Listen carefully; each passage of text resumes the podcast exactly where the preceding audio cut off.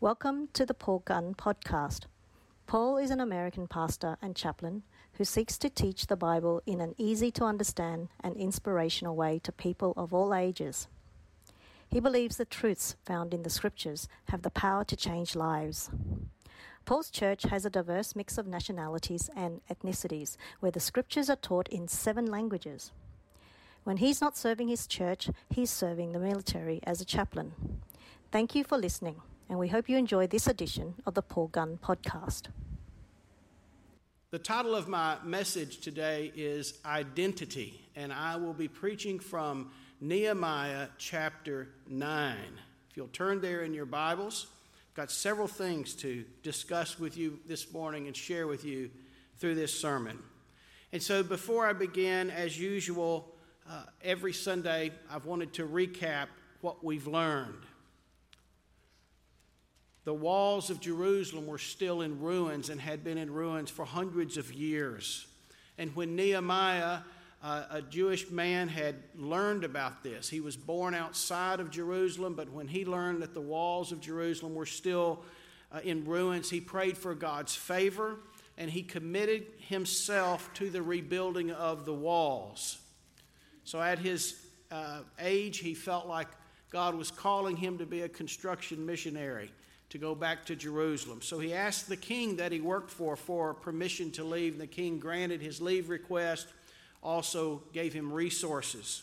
Nehemiah traveled to Jerusalem. He examined the ruined walls and he rallied the people, delegated the work. The people got behind him and they decided to rebuild these walls, and they did it in just a few months. And despite enemies from within and without, the wall was completed in record time. And Nehemiah appointed people to be in charge. He set up rules for guarding the city, and he conducted a census to, to determine resources and manpower. He was a very wise leader. Nehemiah and the prophet Ezra gathered the people to celebrate the new year, to re- recommit themselves to God's work and to worship.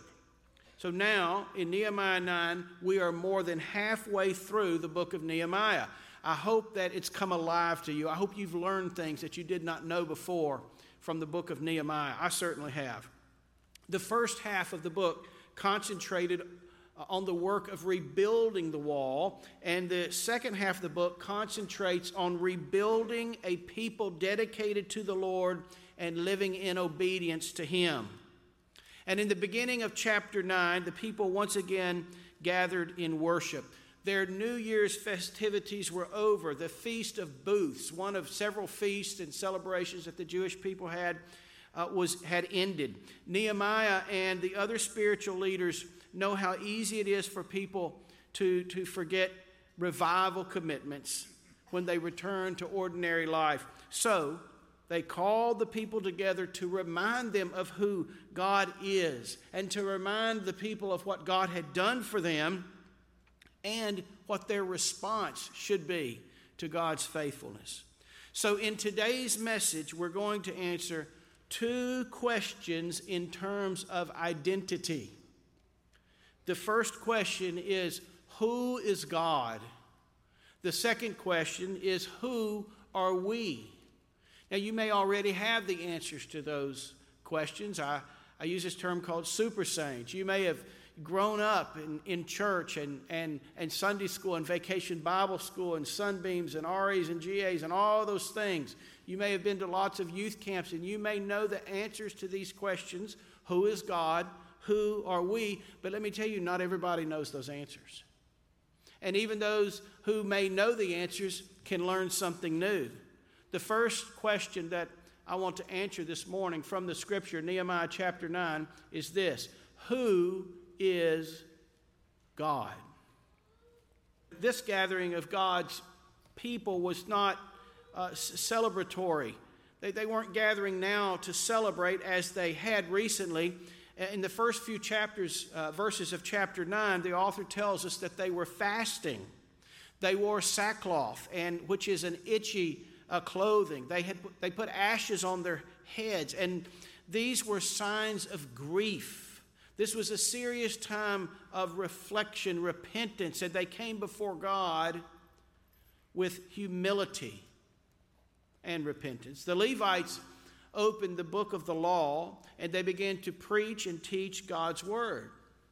Chapter 9 is largely a transcript of, of this sermon, and we'll only read portions of it, but I encourage you to go home and read the rest of chapter 9. And as you do, look for all the ways it answers our first question Who is God? Now, because of time, I will only hit the high points here, but there are many more attributes of God outlined in this chapter. I think there are like 27 attributes of God. Nehemiah chapter 9, verse 6. The scripture says, You alone are the Lord. You made the heavens, even the highest heavens, and all their starry host, the earth and all that is on it, the seas and all that is in them.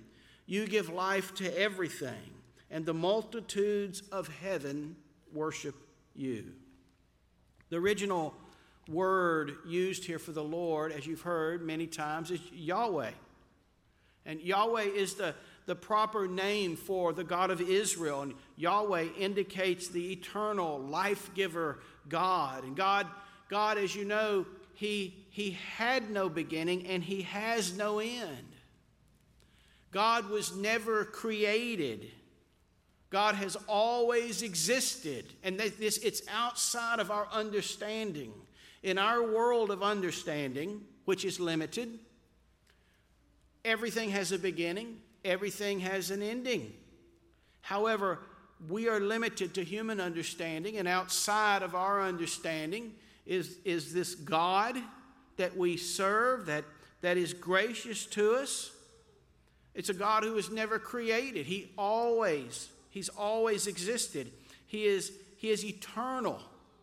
But every living being, every level of meaning, Everything comes from Him.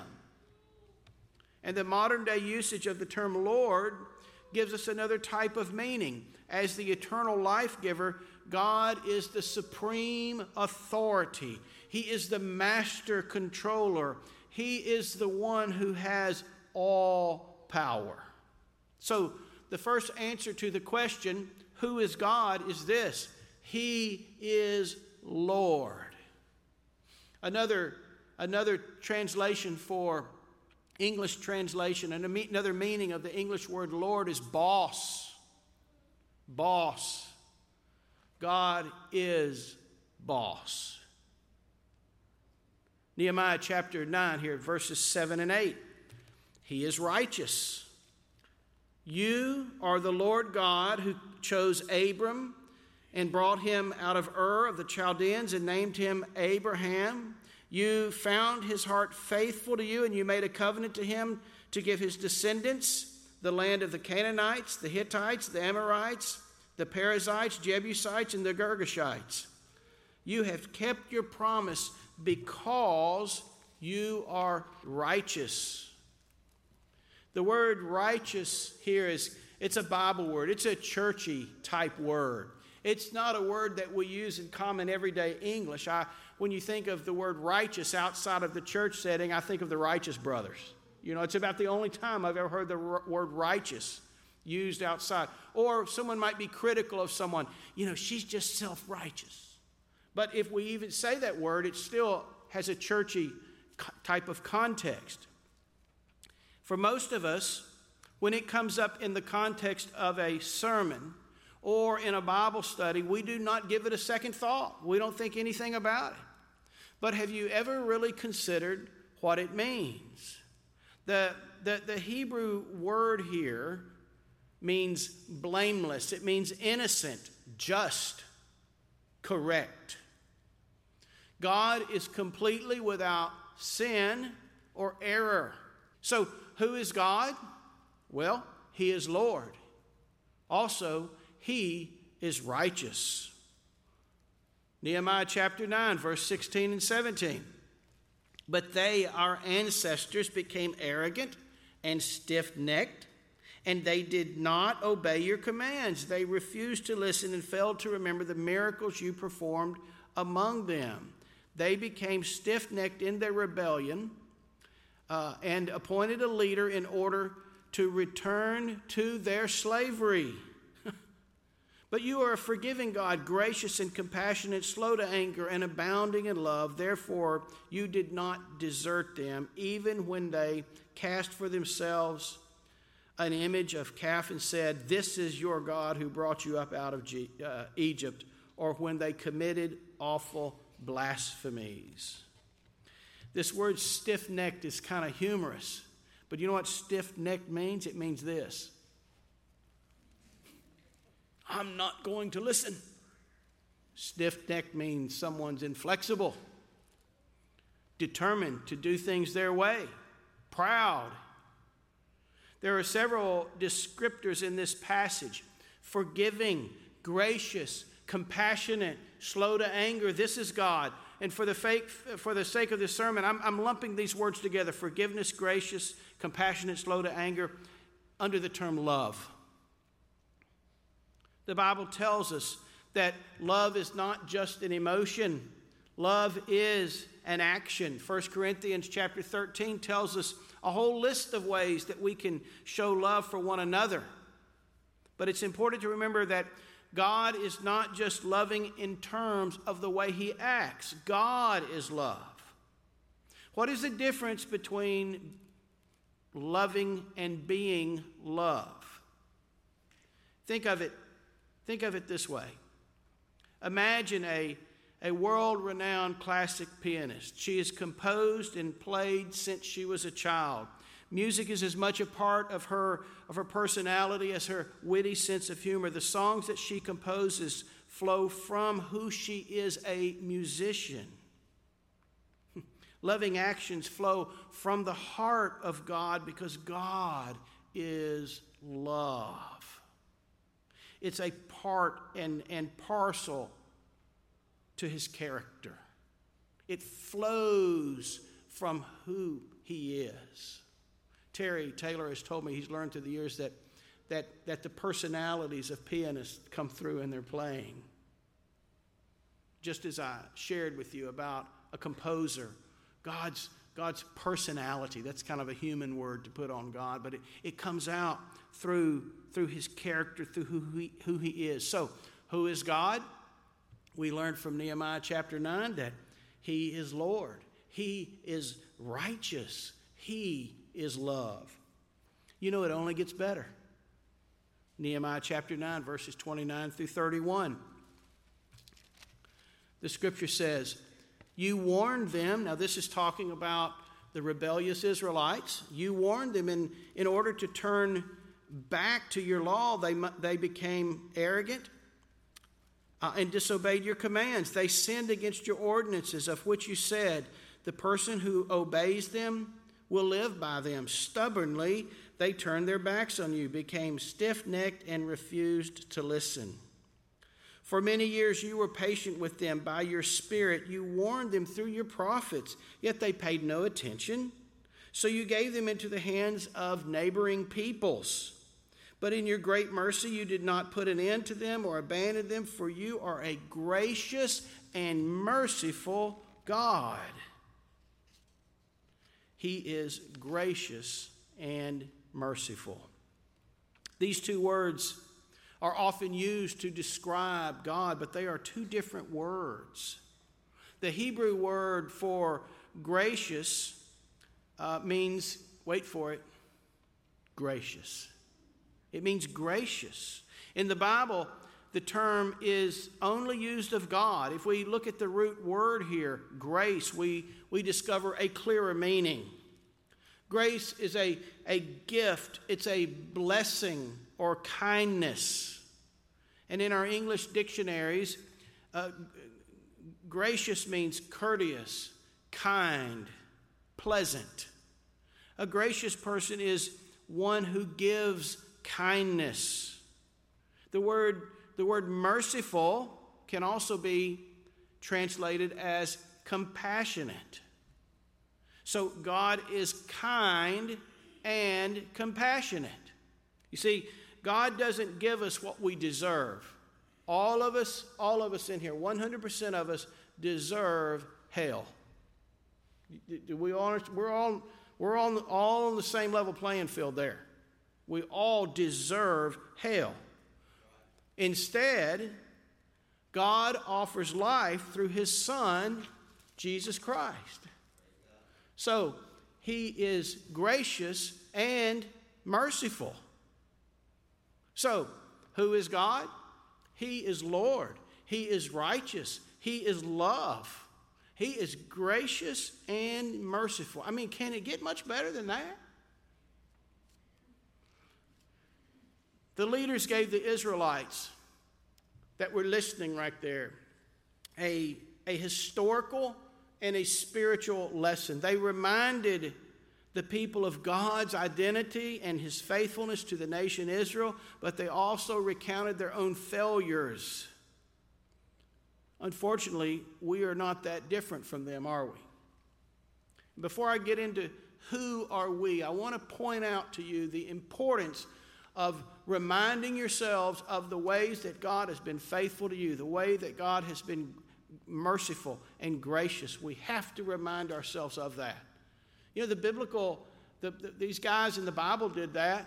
The women in the Bible did that. When their prayers are recorded, they're reminding God of what God did for them. Do you think God's forgotten what He did for them? No. They reminded God so they could remind themselves.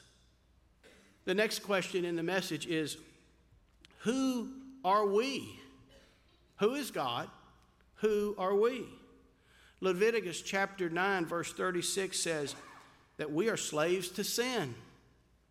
Listen to what the scripture says about the slavery of the, of the Israelites in Leviticus. It says, But see, we are slaves today, slaves in the land you gave our ancestors so that they could eat its fruit and the other good things it produces.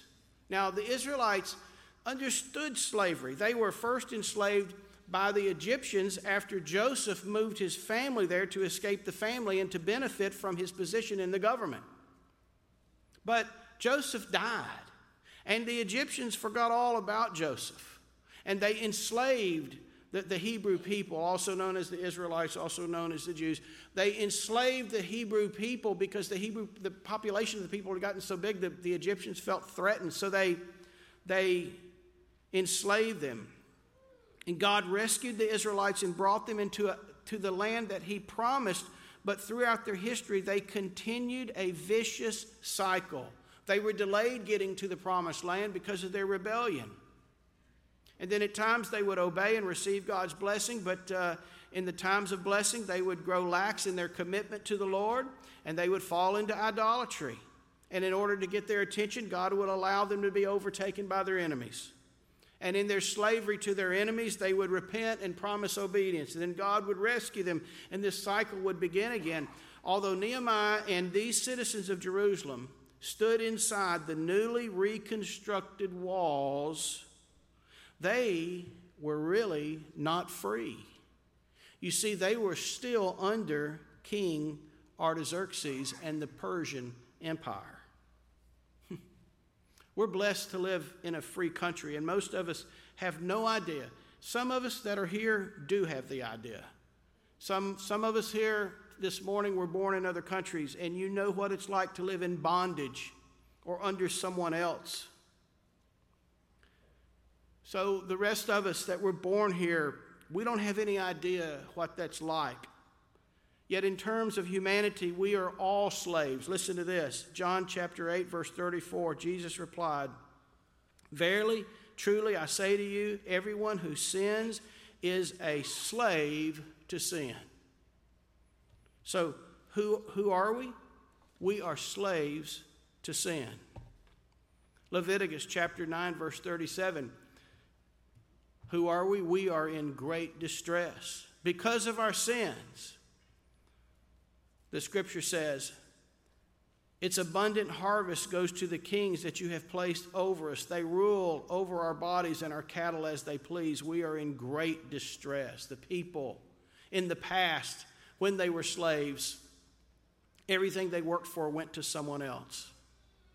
And if you remember earlier in the book of Nehemiah, about two weeks ago, I think, maybe three weeks ago, Nehemiah had to address the issues regarding lack of food. And this was in large part due to taxes that were enforced uh, on the people. And no matter, no matter how kind the king had been in allowing Ezra, Ezra and Nehemiah to return to help rebuild the city, he was still a foreign king. They still had to pay him. They had a constant debt that was just going to last forever. And because of this, they were in great distress. Even though they had a measure of freedom inside their walls, they're still in, they were still in great distress. Like the Israelites, we too should be distressed because sin is a terrible slave master. In fact, the Bible tells us that the wages of sin is death. Who are we? We are slaves to sin. We are distressed because of that slavery to sin. But we, we don't stop there. the Israelites were in a predicament. The, the more their teachers explained their situation, the worse they felt. They were grieved by the circumstances of their sin. They knew that God was the only way out. So, what did they do? They recommitted their lives to God.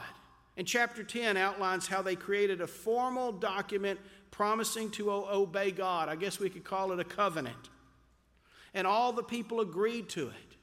And looking at it from this side of history, we know that they did not obey it, at least for very long. This cycle kept repeating, and eventually the Romans sacked and, and, and destroyed Jerusalem and the temple again. But this, this sermon is not about who God is and who the Israelites were. It's a sermon about who God is and who we are. And here's the good news God is Lord, God is righteous, God is love, God is gracious and merciful. And because we are slaves to sin, because we are in distress because of that, God sent His Son, Jesus. And I want you to listen closely to the conclusion of today's message. Listen closely. Colossians chapter 1, verses 15 through 17 says, The Son is the image of the invisible God, the firstborn of all creation, for in Him all things were created things in heaven and on earth, visible and invisible, whether thrones or powers or rulers or authorities, all things have been created through him and for him. He is before all things, and in him all things hold together. Jesus is Lord. 1 John chapter 2 verse 1 says, "My children, I write this to you so that you will not sin, but if anybody does sin, we have an advocate with the Father, Jesus Christ the righteous one. Jesus is righteous. Ephesians chapter 5 verse 2 and walk in the way of love just as Christ loved us and gave himself up for us as a fragrant offering and sacrifice to God. Jesus is love. 1 Peter chapter I mean this is good. I mean, are you listening? Wake up now if you're dozing off on me. This is good. 1 Peter chapter 1, verses 3 through 5. Praise be to the God and Father of our Lord Jesus Christ.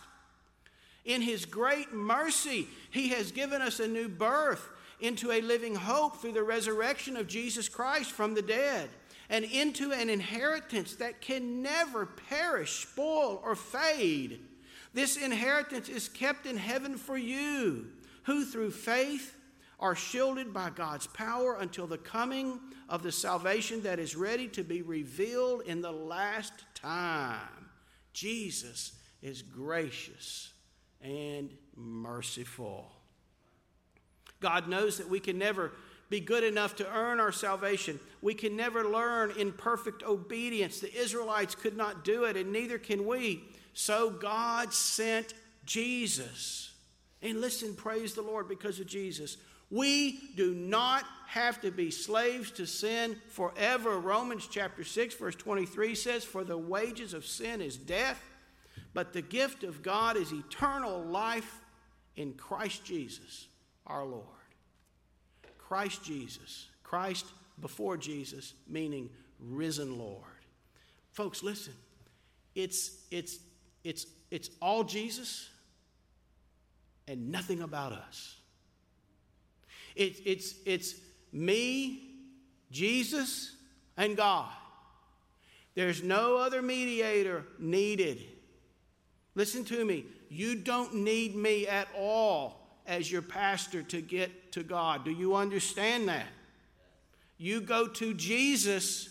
Jesus advocates on our behalf to God. This is the scripture. See, if you needed me to get to God, what a mess you would be in. Because I am a flawed man. I am not righteous. I have my shortcomings. Jesus is righteous. He's full of love. He's full of compassion, grace, and mercy. And when we call out to Him, He saves us. A friend of mine recently uh, was engaging with me, and I, I, felt like he wanted to argue. I wasn't really sure. He said, do, do you lead people in a sinner's prayer at church? You know, because the scripture, the scripture doesn't have the traditional sinner's prayer that you, you and I know. And I said, Well, you know, there is the sinner's prayer in the scripture where the publican said, God, be merciful to me, a sinner. That's the sinner's prayer that I want to lead people through. God, be merciful to me, a sinner. It's all Jesus and zero anything else. Do you know Jesus as your Lord and Savior? Do you understand that your works cannot get you to heaven? Do you understand that, that different things you've, you, you, you may give everything that you have away that's not going to get you to heaven? It's only Jesus. That's it. Period. That's the, that's the end of the game right there. It's Jesus. Do you know Jesus as your Lord and Savior? Aren't you glad that you live on this side of the New Testament?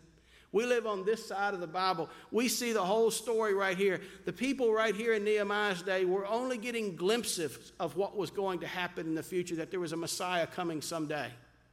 They only had kind of like shadows or images of what was to come. And we've got it all contained right here in the scripture, and we can look back and read about all of it. We can say, hey, Jesus is just as real today as he was then. You say, well, Jesus hadn't been born right. Well, Jesus was part of the Godhead, Jesus was totally in existence in Nehemiah chapter 9. He just had not entered the earth yet.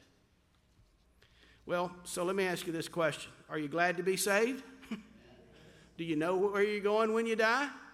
This gives us hope. It gives us immeasurable hope. And when people, when people who know Jesus die, the scripture says about those of us who are still around, we grieve, but not as others who have no hope. We grieve the immediate loss, but the eternal hope is that we will be together again. You've been listening to the Paul Gunn Podcast, produced by Marie McKinney Oates available on Spotify or wherever you get your podcasts. I'm Tina Tran. Have a good day, mate.